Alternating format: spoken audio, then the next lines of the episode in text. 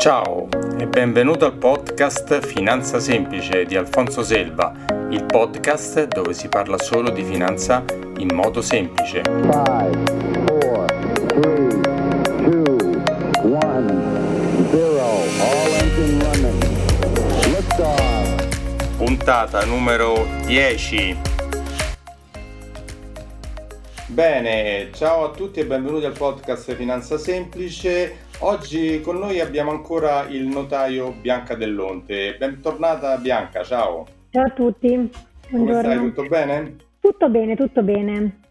Allora, senti, riprendiamo un po' eh, le file dell'altra puntata che insomma è stata bella lunga e, e eh, interessante anche sul lato tecnico perché abbiamo affrontato i vari tipi di testamento, un po' abbiamo introdotto a cosa serve però non abbiamo eh, parlato dei vantaggi pratici che avevamo detto all'inizio, cioè il discorso, eh, quello che molte volte interessa ai clienti e che noi magari sollecitiamo perché delle volte non lo sanno, la differenza di eh, tasse di pagamento proprio materiale tra fare una pianificazione eh, successoria, come viene chiamata in gergo da noi, cioè vedere prima tutte le varie possibilità che esistono di eh, settare il testamento, eh, gli immobili, tutto quanto di come stabilirlo prima il passaggio agli eredi e non farlo.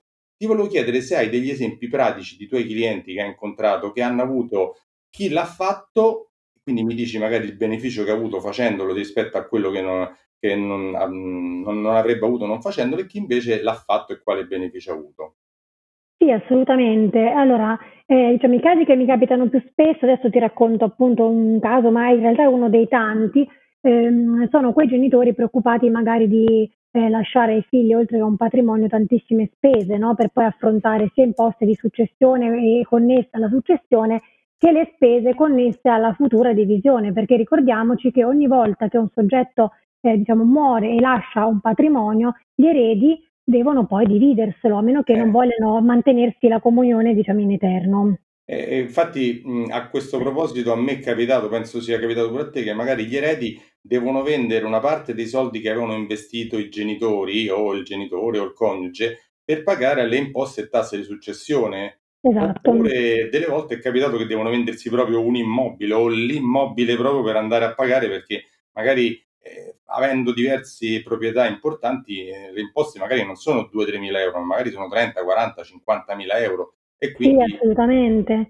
Esatto, infatti al di là della, del profilo fiscale diciamo, della successione che è sempre quello, nel momento in cui però uno, diciamo, un soggetto fa testamento ha la possibilità di andare già a definire la situazione evitando agli eredi successivi atti. Cosa significa? Che nel momento in cui gli eredi vanno a fare la successione, a pagare tutte le relative imposte, si trovano poi con un patrimonio ereditato, devono anche sostenere le spese per la divisione. Io avevo, eh, mi è capitato un cliente molto preoccupato appunto perché eh, avendo avuto dei precedenti in famiglia dove avevano dovuto sostenere queste grosse spese per la divisione, eh, mi chiedeva consiglio su come fare per ridurre il più possibile l'aggravio fiscale, ma non solo, anche i costi ovviamente del notarili perché ogni ogni atto di divisione ha diverse voci di spesa. Eh, sì, sì, sì. Purtroppo e... volte capita, non so se è capitato anche a te, che vengono da te prima perché magari gli è già capitato in famiglia qualche problema grosso. Sì, esattamente, esattamente. Eh, mentre invece molte volte quando noi lo sollecitiamo, io almeno sul lato finanziario e tu su quell'altro lato penso, eh, magari se non gli è mai capitato niente non sono tanto sensibili a questa cosa, mentre invece il cliente dovrebbe diciamo, un po' seguirci su queste indicazioni perché poi vanno tutte a suo beneficio sicuramente. Certo, più che altro molte persone non sanno proprio dell'esistenza di questi passaggi, non sanno proprio delle spese che comportano, quindi in realtà eh, è più un fattore di ovviamente assenza di conoscenza, di ignoranza in questo senso, eh, rispetto invece a chi già ci è passato. Quindi tramite il testamento, per esempio, il testatore può già realizzare la divisione lui stesso e quindi scegliere lui stesso come attribuire i suoi beni ai suoi eredi e in questo caso evita, facendolo lui nel testamento, di fare questo passaggio dopo la sua morte con tutti i relativi costi. Quindi si bypassa proprio la fase della divisione dopo la morte. Perfetto. Senti, mi fai un esempio pratico che ti è capitato di eh, un soggetto che ha fatto questa pianificazione successoria prima e quali benefici ha avuto? Un, un, un caso che ti è capitato? Sì, sì, un caso che mi è capitato di recente riguarda proprio una signora eh, che in realtà il cui marito era da poco deceduto, aveva fatto un testamento, ma in realtà in questo testamento non aveva scritto granché, aveva eh, semplicemente istituito eredi la moglie, i figli, ma in realtà eh, non è che incideva particolarmente eh, sulla legge questo testamento, quindi i figli e la moglie si sono poi dovuti eh, diciamo, imbarcare anche nell'atto di divisione, con tantissime spese perché era un patrimonio davvero molto cospicuo. Quindi la signora, memore di questo, eh, diciamo poco dopo la, la, il decesso del marito, è venuta proprio da me a fare testamento per fare in modo che poi i figli non dovessero, una volta che appunto anche lei verrà a mancare, sostenere tutta questa ulteriore fase queste ulteriori spese. Quindi è proprio una cosa che capita molto spesso. Fai un esempio anche pratico, diciamo, della, della morte del marito, quanto hanno pagato, su che patrimonio, è un esempio di spese invece magari facendolo la programmazione di questa signora che poi ha fatto quanto ha risparmiato? Sì. Allora, calcola che il patrimonio si aggirava attorno agli 800-900 mila euro, quindi eh, diciamo nel momento in cui sono andati poi a fare la divisione di questo patrimonio, calcola che la divisione solo di imposta di registro sconta l'1% del valore del patrimonio, quindi stiamo parlando di 8 mila euro, 9 mila euro soldi che facendo la divisione nel testamento si risparmiano e sono solo le imposte di registro, ti sto parlando solo di una voce di spesa a cui vanno aggiunte le altre imposte, vanno aggiunti i costi notarili, quindi diciamo che eh, la spesa è molto rilevante contro invece un testamento che si aggira attorno ai 1500-2000 euro più o meno, poi dipende anche lì da notaio, notaio, caso caso, e ovviamente i costi della pubblicazione di un testamento che sono all'incirca sempre sui 1500 euro, quindi diciamo 3000 diciamo, come, come importo finito contro gli 8, 9, 10 mila euro di fare una divisione. Mm-hmm. Quindi la signora facendo questa programmazione poi per le, lei e per i figli eh, ha avuto un, un, quando succederà, magari il più lontano possibile, però i figli avranno un bel risparmio su quello esatto. che saranno il discorso. E e non, e non litigheranno, perché è un esatto, aspetto da, esatto, da, considerare che molte volte penso che da te arrivano i eredi che litigano come pazzi. Assolutamente eh, sì, assolutamente non è chiaro sì. niente quello che, quello che diciamo la divisione del patrimonio. Esatto, sì, le cause in materia successoria sono cause lunghe e feroci eh, dal punto di vista diciamo anche di rottura dei legami parentali, quindi già fare questo tipo di pianificazione se soprattutto il patrimonio è cospicuo in famiglia ci sono magari tanti eh, eredi o aspiranti tali è molto importante. Senti, velocemente fai una piccola indicazione delle spese da pagare, da dare allo Stato, eh, diciamo quanto c'è di parte eh, esente, quanto sì. c'è sulla parte diciamo contante, quanto sugli immobili, sì. eh, insomma, intanto le, le, le, cose più, mh, più frequenti sono che hanno degli immobili, hanno delle somme contanti sul, ehm, sul conto corrente. Qui faccio un piccolo inciso io, eh, che sicuramente tu lo saprai, però questa è più la parte mia. Tutto quello che è investito sotto il cappello assicurativo va agli eredi senza pagare neanche un euro di imposte e tasse allo Stato. Cioè se io ho fatto un investimento di un milione di euro, però l'ho messo sotto un cappello assicurativo, quando muore questi importi vanno agli eredi direttamente senza entrare nella successione, dico bene? Esattamente. Quindi su quello non si paga assolutamente niente, nulla, non fa parte proprio perché lo Stato su questo dà l'esenzione totale. Quindi eh, sulla parte eh, diciamo contante o di investimento, se è fatta un, un, fondo comune di investimento in un bot, in un BTP, in un'azione singola, si paga, rientra nel, nella, nella parte del calcolo successorio, dico bene? Esatto. Mentre invece se con il consulente si è fatto per una parte o per tutto la parte sotto al cappello assicurativo, questo è totalmente esente e quindi già questo, visto dalla mia parte, comporta un grosso risparmio. Ma molte volte non, non lo fanno, hanno magari i soldi eh, sul conto o investiti in eh, normali fondi comuni di investimento più gli immobili. E quindi questo invece comporta che poi alla fine si pagano delle, delle tasse se quando comincia a superare un certo importo. Puoi dare una scalettatura? Sì, assolutamente sì. Allora, intanto fra coniugi e parenti linea retta, quindi intendiamo genitori, figli, nipoti, figli dei figli, eh, c'è una franchigia di un milione di euro. Quindi di fatto fino a un milione di euro non si paga imposta di successione.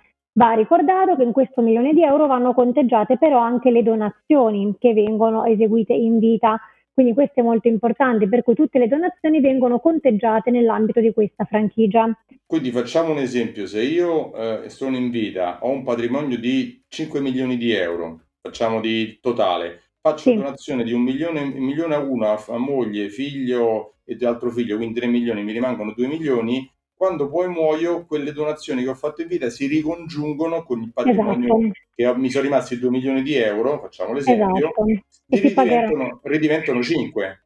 Esattamente, ridiventano 5, calcolando che la franchigia per ogni eh, diciamo, soggetto, quindi per il coniuge e per i figli per ciascuno è di un milione di euro, io mettiamo codonato alla moglie un milione di euro, a ogni figlio un milione di euro, dovrò pagare imposte di successione sugli altri 2 milioni di euro che rimangono. E sono? È il 4%, tra coniugi e parenti in linea retta. Che è, la, che è, il caso più, è più tipico, sì, esatto. È più tipico tutto quanto. Senti, esatto. una domanda importante che molte volte fanno, che magari molti non sanno, l'immobile come lo valuta lo Stato? Cioè i soldi sono i soldi, se stanno sul conto investiti c'è sì. 100.000, un milione, sono, sono quelli, non c'è sì. dubbio sulla...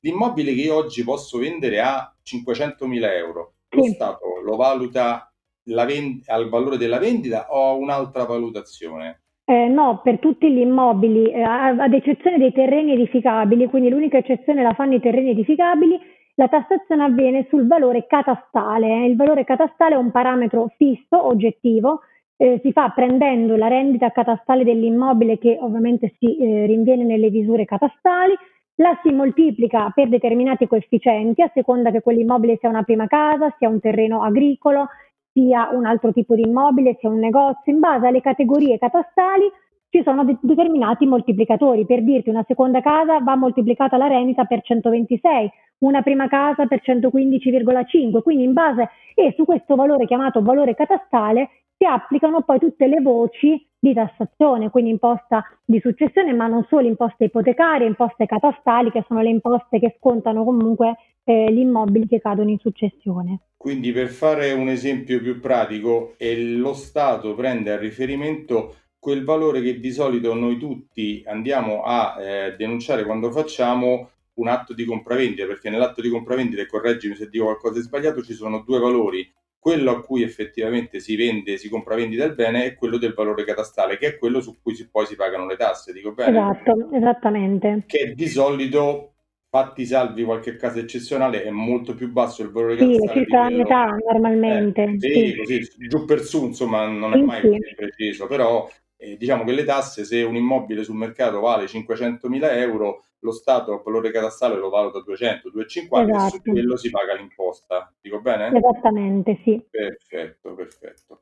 Diciamo che, perdonami, mettere questo valore ovviamente non è una cosa obbligatoria, eh, nessuno ha da sindacare se si mette il valore effettivo di mercato più elevato. Ah, sì, sì, certo. eh, diciamo che l'importante è mettere questo valore, non un valore più basso, perché questo valore impedisce l'accertamento dell'Agenzia delle Entrate. Cioè certo. se io certo. indico almeno questo valore, l'Agenzia delle Entrate non mi può fare l'accertamento. Certo, sì, si dice se vuoi pagare di più sei libero, però sotto quel valore lì non mi puoi andare a dichiarare, stiamo parlando dell'atto di compravendita, non della successione chiaramente. Sì, sì, anche per la successione però vale questa cosa. Quindi lo stesso discorso vale anche qua, sul, cioè andare a dichiarare quel valore è lo stesso concetto? Esatto. Ok, va bene, quindi abbiamo fatto un esempio pratico di, eh, diciamo, di, di, di risparmio che si possa fare, sul, semplicemente facendolo prima questo il, il, testamento. Perché però nella pratica? Perché vorrei proprio andassi, cioè perché la signora in questione facendo il testamento prima ha risparmiato? Dai, dai praticamente terra terra che cosa ha fatto? La signora nel testamento, ovviamente la signora aveva due figli e voleva istituire eredi figli, quindi per legge già loro erano i suoi eredi, Esatto. Però nel testamento, oltre appunto a ribadire questa cosa, ha previsto una divisione del patrimonio. Quindi, diciamo a livello proprio pratico, abbiamo scritto a titolo di divisione assegno a mio figlio la casa, il terreno, l'altra casa, l'altro terreno e a mia figlia questo, questo e quest'altro. Quindi in questo modo la signora già ha fatto sì che nel momento in cui lei non ci sarà più, Dall'apertura della successione i figli saranno titolari direttamente di quei beni senza dover passare per una divisione, se no se lei non faceva il testamento i beni cadevano tutti in comunione, ciascuno dei due figli avrebbe avuto un mezzo e un mezzo di tutti i beni e poi dovevano fare tra di loro la divisione pagando ulteriori costi e tasse per giungere a quella stessa situazione che la signora, facendo questa cosa nel testamento, ha evitato. Esatto, cioè la, la cosa pratica, se c'è hanno un immobile e un immobile che vale un milione e un milione sul conto corrente, l'immobile diventava di proprietà di tutti e due e lo stesso i soldi. Però poi esatto. se uno, cioè, per, per, poi per dividerselo dovevano fare un ulteriore passaggio di, di non compravendita, ma, ma eh, diciamo passaggio tra loro per andare a fare. Questo comporta ulteriori costi e questo esatto. che, hanno, che hanno evitato. Dico esatto, esatto, no. sono tanti, sono tanti, molto, diciamo, conviene tantissimo, c'è un notevole risparmio. E questo solo con una semplicissima, qui non stiamo entrando in un tecnicismo esasperato, stiamo solo parlando di una semplice, eh, un semplice testamento che preventivamente decide come dividere equamente fra i propri eredi il, il, il, i beni di proprietà di, di chi morirà. Di, di chi, esatto. Quindi è una cosa molto molto semplice, non stiamo facendo cose strane, alchimie di super, eh, di super programmazione, no? Dico bene? Ma assolutamente, calcola che si può poi, visto che ieri abbiamo parlato dei diversi tipi di testamento, si può fare anche tranquillamente mediante testamento lografo, quindi appunto il famoso pezzo di carta con la penna a casa dove uno scrive istituisco eredi nei due figli Tizio e Caio e assegno oppure a titolo di divisione attribuisco a Tizio la casa di Roma e a Caio la casa di Milano e in questo modo abbiamo risolto un problema. Certo, certo, che già con una cosa ancora semplice, senza fare quello che si va dal notaio, che poi è costoso, eh, però già quello è un, un inizio, però questo è, è, un inizio, ma non c'è la consulenza del notaio più di tanto, non c'è nessun aiuto, diciamo, che serve sempre, secondo me, una, il professionista che ti aiuta, però già questo è un avviso, diciamo, di farlo, meglio farlo che non farlo. Senti, adesso invece vorrei entrare più nel concreto degli strumenti che invece un pochino più complessi, che esistono, per eh, fare una programmazione per persone che non hanno solo 100.000 euro sul conto e la casa dove vivono di proprietà che magari vale 200-300.000 euro, ma magari persone che hanno un, eh, un patrimonio un pochino più complesso, eh, una vita patrimoniale della loro vita un pochino più complessa anche di patrimoni più grossi, quali sono gli strumenti che si possono usare prima in vita magari per andare a ottimizzare il carico fiscale nel momento del passaggio dei, dei, dei beni. Sì, allora per riallacciarci a quello che abbiamo iniziato appunto a dire ieri, eh, un, un, modo è assolutamente la, la, donazione. Quindi già ieri abbiamo parlato di alcune affinità che non ci sono tra donazione e testamento e comunque donazione e successione in generale. Io con la donazione riesco a fare oggi quello che potrei fare tramite un testamento domani quindi attribuire senza alcun corrispettivo a un soggetto determinati eh, vantaggi patrimoniali, determinati diciamo beni. Mm-hmm. Certo. E la donazione rispetto al testamento, quindi da un lato anticipa ad oggi lo spostamento della ricchezza, quindi eh, dal punto di vista per esempio degli immobili, i clienti molto spesso mi chiedono di realizzare delle donazioni in favore, che ne so, genitore al figlio, per per esempio contenere il pagamento dell'IMU. Eh, dobbiamo ricordarci che l'IMU la paga chi è proprietario dell'immobile o chi ha sull'immobile un diritto reale di godimento, quindi un diritto di usufrutto, di abitazione. Quindi, per esempio, donare la proprietà o anche donare uno di questi diritti al figlio che poi ci mette nell'immobile la residenza, implica che quell'immobile diciamo, non sarà soggetto all'IMU perché diventa prima casa per l'immobile. Magari se io ne ho tre, no? Facciamo finta esatto. che io ho, esatto. due figli, io ho tre immobili, quello dove vivo e altri, quello, quello in, al mare e quello in montagna. Facciamo l'esempio tipico italiano, no? un po' così vecchio stampo.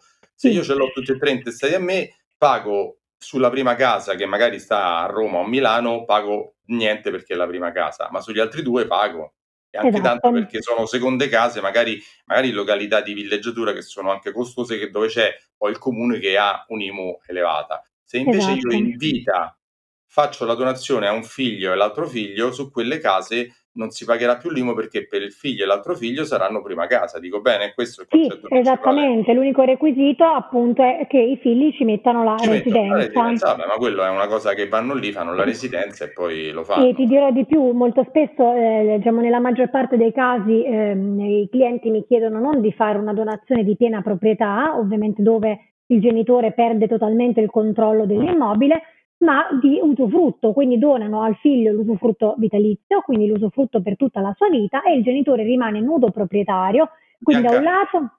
facciamo un attimo un secondo, sì, questa cosa è interessantissima, però dobbiamo chiarire bene il concetto con parole semplici, eh, cos'è l'usufrutto e cos'è eh, l'altra, l'altra parte che rimane. Quindi per quale vantaggio um, specificalo bene, perché facciamo, okay. ti faccio, faccio l'esempio da uomo della strada. Allora, se io il genitore magari ha paura che donando l'immobile al figlio poi ha paura, se lo dona totalmente, poi è il figlio o la figlia, chiunque sia, che decide totalmente se venderlo, affittarlo, starci e può farci poi qualsiasi cosa. Giusto? Esatto, esattamente. Però esistono delle, eh, dei, diciamo, delle, ehm, delle, la legge ha previsto che io ti posso dare questo immobile a te, però poi tu non puoi fare quello che vuoi, cioè lo puoi usare, ma non puoi venderlo, non puoi alienarlo, non ci puoi, quindi non ne sei pienamente possessore, ma puoi fare certe cose, ma altre no. Quindi il genitore che magari lo dona mh, ha un controllo su questo immobile. Ecco, puoi chiarire bene questo aspetto? Sì, certamente. Eh, diciamo, a differenza della piena proprietà, no, che sposta totalmente la gestione, il controllo e il potere sull'immobile in capo al nuovo proprietario, se io dono soltanto l'usufrutto, o soltanto la nuda proprietà, quindi un, diciamo, un diritto minore rispetto alla piena proprietà, mi mantengo dei poteri. Per esempio, donando ad un figlio l'usufrutto, il figlio può vivere nell'immobile, può utilizzarlo, ne ha l'uso, quindi può eventualmente anche affittarlo riscuotendo i canoni di locazione, ma se lo dovesse, lo volesse vendere, può vendere soltanto il suo diritto, quindi è difficile che nel mercato qualcuno compri un diritto come l'usufrutto, sapendo poi che quel diritto cessa. Eh, deve, quindi... deve, comunque mettersi d'accordo con il genitore per dire guarda, sei d'accordo che se quella cosa che mi hai donato, quell'immobile che mi hai donato con usufrutto, di cui tu hai la, eh, la nuda proprietà che, che, si dice, no? In, eh, esatto. In, dice, se lo, lo vogliamo vendere, se tutti e due sono d'accordo, il genitore che ha donato eh, quella, l'usufrutto e lui che è l'usufruttuario lo possono vendere in quel momento, ma se il genitore dice no, non lo può vendere, esatto? Esatto, può vendere solo il suo diritto, ma è chiaro che nessuno si compra il diritto di usufrutto nella realtà mm, quotidiana e reale del mercato, è più un caso di scuola che altro. Eh, però, quindi... però, c'è un caso in cui viene, eh, viene, in molti casi nella pratica in cui viene venduto solo l'usufrutto e la nuda proprietà avviene, per esempio, esistono magari persone molto anziane che per, hanno bisogno di liquidità, che vendono la, eh, l'usufrutto di un immobile tenendosi il nudo proprietà e quello ci va a vivere dentro, aspettando che la persona, eh, non è cinicamente, magari dopo 10, 15, 20 anni, 30 anni muore, e quindi ha risparmiato sull'acquisto di quell'immobile. Sì, allora normalmente avviene il contrario, con i casi degli anziani, gli anziani si riservano loro l'usufrutto perché continuano... Eh sì, scusami, hai ragione, esatto, esatto giusto il contrario. Continuano loro stessi a vivere nell'immobile, chi lo compra lo compra a titolo di investimento, queste sono proprio le ipotesi di investimento e quindi oggi io pago un diritto, la nuda proprietà che ovviamente vale meno e mi costa meno anche a livello, anche a livello fiscale Chiaramente è una scommessa, lì eh, tutto certo. si basa sul vantaggio e lo svantaggio in base alla durata della vita dell'usufruttuario, certamente. Esatto, quindi diciamo, ritornando al discorso successorio, eh, se in vita facciamo questa cosa, eh, possiamo risparmiare sulle tasse sul momento e anche sulle tasse future, perché poi eh, quando si verifica l'evento della morte della persona, e quella, quella, quell'immo, quella, quel, quell'immobile, quel bene è già stato trasmesso. Esatto. E le donazioni, fai una, un piccolo esempio allora del vantaggio e svantaggio della donazione. Intanto diciamo che la donazione non è, non è gratis, cioè eh, lo Stato vuole comunque quando tu fai una donazione da, da genitore a figlio, da qualunque è, per lui è comunque quasi come se fosse una vendita, quindi si pagano delle tasse, dico bene? Sì, allora la donazione sconta esattamente le stesse imposte della successione, quindi quello che ho detto già prima, quindi franchigia un milione di euro per genitore e figli, 4% sull'eccedenza, sono esattamente le stesse imposte. Poi chiaramente la donazione sconta ulteriori imposte e qui dobbiamo fare la differenza se è prima casa se è seconda casa, perché se è seconda casa conterà complessivamente un 3% del valore sempre catastale di ipotecaria e catastale. Se invece è una prima casa, sconta due imposte fisse da 200 e 200 euro l'una, Però, più altre voci di spesa. Quindi allora il vantaggio è, è solamente quello del discorso successorio, non, non del, diciamo, del, risparmio di tasse. Io faccio una donazione, non è che risparmio le, le tasse sul, sull'immobile se invece lo vendo. Quindi No, allora rispetto, alla, uh, diciamo, rispetto a lasciarlo andare in successione non si risparmiano tasse, eh, si risparmiano tasse sotto il profilo sicuramente IMU se lo si fa eh, con questa ragione e poi molti, ti devo dire, che lo, fanno le donazioni oggi perché temono che fra qualche anno, cosa che è sempre eh, sul, sul, tavolo diciamo, del Parlamento, vengano aumentate le imposte di successione. Brava, ecco, questa, Quindi... questo è un argomento da sottolineare. Allora, diciamo Diciamo una cosa, che nonostante che sul resto delle tasse in Italia siamo ai livelli più alti, se non il più alto in Europa o quasi nel mondo, siamo a livelli tra il 60 e il 70% delle tasse, sì. su questa parte noi siamo un paradiso fiscale perché siamo esatto. in Europa, penso anche, mi sembra anche nel mondo, comunque nei paesi sviluppati stiamo parlando, uno dei paesi dove si paga la tassa di successione più bassa che esista. Esatto, E esatto. Mi e c'è sì. giacente in Parlamento ormai da tanti anni, ehm, la richiesta di alzare queste tasse di successione e anche la riforma, anche quell'altra importantissima che prima o poi faranno, magari non adesso sicuramente, ma del ehm, del ricalcolo del mhmm, del calcolo catastale, cioè dei valori catastali, della di un esatto. aggiornamento dei valori catastali che infatti abbiamo detto prima che tra il valore di mercato e quello catastale sono circa la metà. Però se li riportassero a dei valori più eh, come in altri paesi non esiste questa differenza così elevata come c'è da noi. Il valore catastale è su per giù il valore di mercato, non c'è questa grande differenza. Se portassero quasi o uguale al valore di mercato, eh, le tasse raddoppierebbero. Sì, diciamo che nel nostro paese c'è un forte rispetto di base per quelli che sono gli stretti legami parentali, anche quindi in tema soprattutto di successione, dove si capisce che ovviamente in successione vanno beni sui quali già in vita uno ha pagato le tasse, il legislatore tende ad essere molto molto favorevole. E da anni si discute sia dell'abbattimento di queste franchigie, quindi non la loro totale eliminazione, ma sicuramente la loro riduzione, soprattutto la prima franchigia che è quella appunto tra eh, coniuge, parenti in linea retta, e poi l'innalzamento delle aliquote, quindi diciamo, incrementare questo 4% che è il primo scaglione di tassazione dell'imposta e renderlo più elevato. Quindi, quindi molti. Quindi, quindi c'è il serio pericolo che magari un domani le alzino di tanto queste tasse. Quindi se lo fai adesso, la, la donazione magari paghi quello che c'è adesso, se fra un anno, due anni, tre anni le alzassero e io muoio fra cinque anni e avrò, l'avrò già pagate, non, non dovrò pagare quelle di nuovo in vigore quando sarà il momento. Esatto, facciamo un esempio. Se per esempio fra tre anni eliminano la franchigia, io intanto oggi ho fatto una donazione dove ho usufruito di una franchigia di un milione di euro, quindi non ho pagato tasse fino a un milione di euro e ovviamente quella franchigia rimane un beneficio ormai acquisito e non potrà più essere rimesso in discussione in futuro. Eh certo, certo, certo, certamente. Senti, dicevamo, mi fai un esempio del tipo di donazione, quello che stavi dicendo, e appunto vantaggi e svantaggi quando che, che, cosa succede con una donazione? Si può, può, ci possono essere anche delle contestazioni nelle donazioni, no? Quindi magari allora, se fai un esempio delle donazioni, perché non esiste. Esattamente.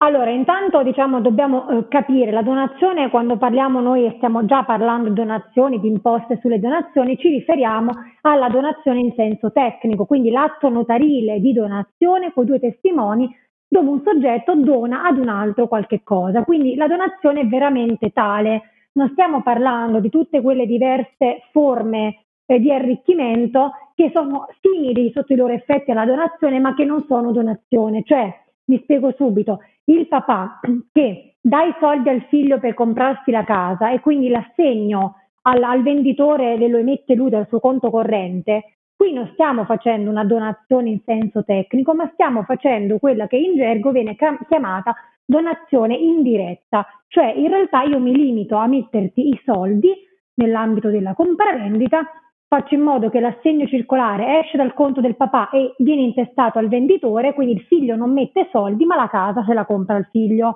che è il caso che capita appunto eh, Sì, sì, è molto frequente. Di solito oggi purtroppo diciamo i giovani non hanno tantissimi soldi e capita che magari i genitori li aiutano in tutto, magari su, per acquistare una casa, quindi ci mettono i soldi esatto. che vengono dal loro conto corrente, esattamente. Esatto, e questa appunto chiamata donazione indiretta non pone i problemi che adesso andremo a dire eh, in merito alla donazione invece diretta. Perché? Perché la donazione diretta, e quindi l'atto effettivamente l'atto notarile con, quale, con il quale il padre dona al figlio per esempio una casa, crea problemi sotto il profilo della successiva circolazione del bene per 20 anni. Nel senso, facciamo la cosa pratica, se eh, io padre dono a mio figlio un immobile, proprio lo, lo dono, non, non, non, non gli do i soldi per comprarlo, ma proprio glielo dono. Che succede dopo su questo immobile? Per vent'anni che cosa, qual è la Succede che questo immobile eh, per vent'anni troverà difficoltà a circolare sul mercato. Per quale ragione? Perché la legge prevede che l'atto di donazione, una volta che il suo il donante muore, è oggetto di azione, la stessa azione che abbiamo visto ieri per la reintegra della quota di riserva. Ieri abbiamo parlato del fatto che i cosiddetti legittimari coniuge e discendenti o in mancanza gli ascendenti hanno la facoltà di agire per farsi riconoscere la quota loro riservata dalla legge in successione, se Quindi, questa quota non viene rispettata. Rendiamola semplice nel caso, facciamo finta che io eh, dono un immobile a mio figlio, poi scopre che esce fuori che ho un figlio illegittimo che si presenta, no? il, quello, quello, classico che può succedere, no? Così, si presenta e dice eh, no, tu non potevi donarlo tu perché una parte di quell'immobile spetta a me, quindi può far domanda per la revoca di questa donazione. Questo è un po' un caso classico. Sì, no? Eh. esatto, esatto. E la legge dice una cosa di più, dice che io posso aggredire non soltanto il donatario, quindi colui che ha ricevuto la donazione, ma anche i suoi successivi acquirenti. Quindi se quel donatario vende l'immobile e lo vende a me, io sono costretto a subire l'aggressione del legittimario leso. Che vuol dire che se anche io ho comprato in buona fede, quindi l'ho comprato da te, quindi ti ho pagato tutto a posto e eh, poi ti ho dato i soldi, poi tu quei soldi hai scappato con quei soldi, te li sei spesi tutti, quindi poi io dopo le, possono andare a riprendersi l'immobile che io ho comprato, dico bene? Eh, questo riguarda le donazioni dirette, sì, non indirette. Sì, sì, sì, dico. Quindi, esatto. Quindi il caso tipico, appunto, esatto, esatto, il caso tipico è appunto il padre che dona la casa al figlio, il figlio la rivende. Se un altro figlio è stato pregiudicato e aggredisce quella donazione, può riprendersi la casa pure dall'acquirente del, del figlio. Infatti, Quindi diciamo che... Infatti tipicamente le banche, uno non, mediamente molte volte non vogliono dare un mutuo su una casa in donazione, molte volte se non... Ecco, esatto. Anni, e molte volte l'acquirente, se non sono passati vent'anni, come dici te, dice beh no, magari me ne compro un'altra, non compro questa perché poi esatto. un pericolo che magari a volte non sa perché se non si rivolge a un professionista, a un notaio, a un avvocato, e che magari gli segnalano questa cosa e magari in buona fede se la compra, non va a vedere che la, chi gliela sta vendendo l'ha avuta come donazione, per lui gliela sta vendendo uno che è lui l'intestatario, dice vabbè sì me la compro. Quindi magari, sì, magari la compra in contanti senza mutuo, la banca non interviene, quindi nessuno glielo dice. Esatto, la legge dice che tra l'altro anche i vincoli, i pesi, quindi anche le ipoteche che vengono messe sull'immobile donato eh, entro i vent'anni possono essere eh, revocate di fatto, quindi possono... È per quello che la banca non vuole dare i soldi, perché potrebbe aver dato esatto. i soldi, poi magari quei soldi li perde completamente, non c'è neanche più l'immobile su cui rivalersi sì, in qualsiasi caso. Sì. E ti dico in più che fino al 2005 questa, la norma non prevedeva il limite dei 20 anni, quindi di fatto eh, questi beni che venivano donati erano eternamente pregiudicati dalla possibilità di essere aggrediti giudizialmente, quindi recuperati.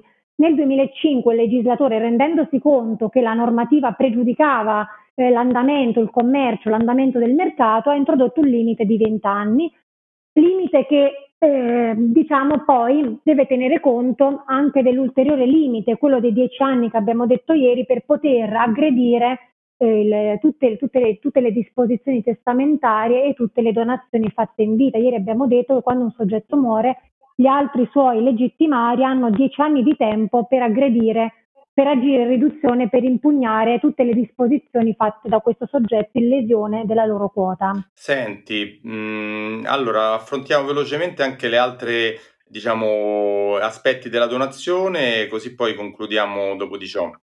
Eh, sulla donazione che altro possiamo dire di importante, di interessante? Sulla donazione di importante possiamo dire, come già stavo accennando prima, che se anziché ricorrere ad una donazione diretta e quindi un atto vero e proprio di donazione, si ricorre ad una donazione indiretta e quindi per esempio il padre che mette i soldi per l'acquisto della casa da parte del figlio, uh-huh. non ci sono questi problemi di poi rischio che il bene possa essere aggredito nei vent'anni sul mercato.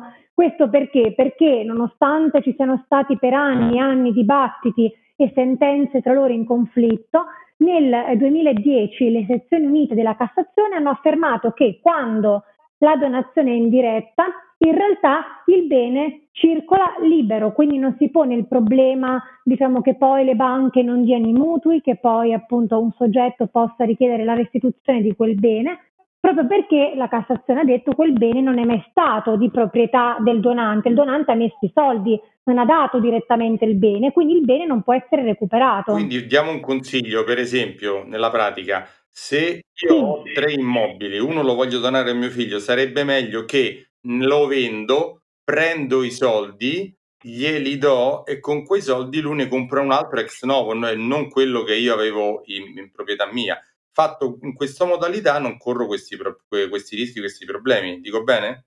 Esatto, sì, esatto, esatto. Oppure altrimenti chiaramente tra genitori e figli, se non si vuole fare la donazione, ci sono altre forme che possono essere utilizzate. Intanto una vendita, quindi potrebbe ovviamente questo però presuppone che eh, ci siano delle risorse eh, economiche certo. che possono essere impiegate o molto in voga eh, ultimamente il contratto di mantenimento. Il contratto di mantenimento, io ho detto il vitalizio, è una, un contratto atipico che però si utilizza eh, sempre eh, più di frequente perché è il contratto con il quale il genitore trasferisce al figlio la casa, il figlio si obbliga al mantenimento vitalizio, quindi per tutta la vita eh, del genitore. Questo atto è un atto che sconta le imposte di una vendita e non di una donazione ed è percepito dalla legge come un atto uguale alla vendita, quindi non crea il problema di impugnazione che crea la donazione. Quindi diciamo che io figlio ricevo questo immobile e mi impegno a mantenere mio, mio padre, mia madre, i miei genitori, chi sarà, per tutta la vita, cioè mantenerli, a, ad accudirli, ad accudirli. Esatto, assistenza generica 360 gradi, morale, materiale, mm, poi si possono prevedere in base alle volontà delle parti dare una rendita mensile, unire questa rendita a tutta una, la, la compagnia, accompagnare nei luoghi, sono tantissime il tipo di prestazioni che, che si possono ritenere incluse. Come si chiama? Ridillo e... bene, ridillo il nome precisamente. Si, si, chiama contratto di mantenimento oppure contratto di vitalizio in base poi a, al gergo che uno vuole utilizzare. Questo è pochissimo conosciuto, che io sappia, diciamo, l'ho sentito pochissime volte anche come suggerimento sì. in generale, però è una cosa fattibilissima, legale a tutti gli effetti al 100%, assolutamente sì. nessuno può dire niente assolutamente.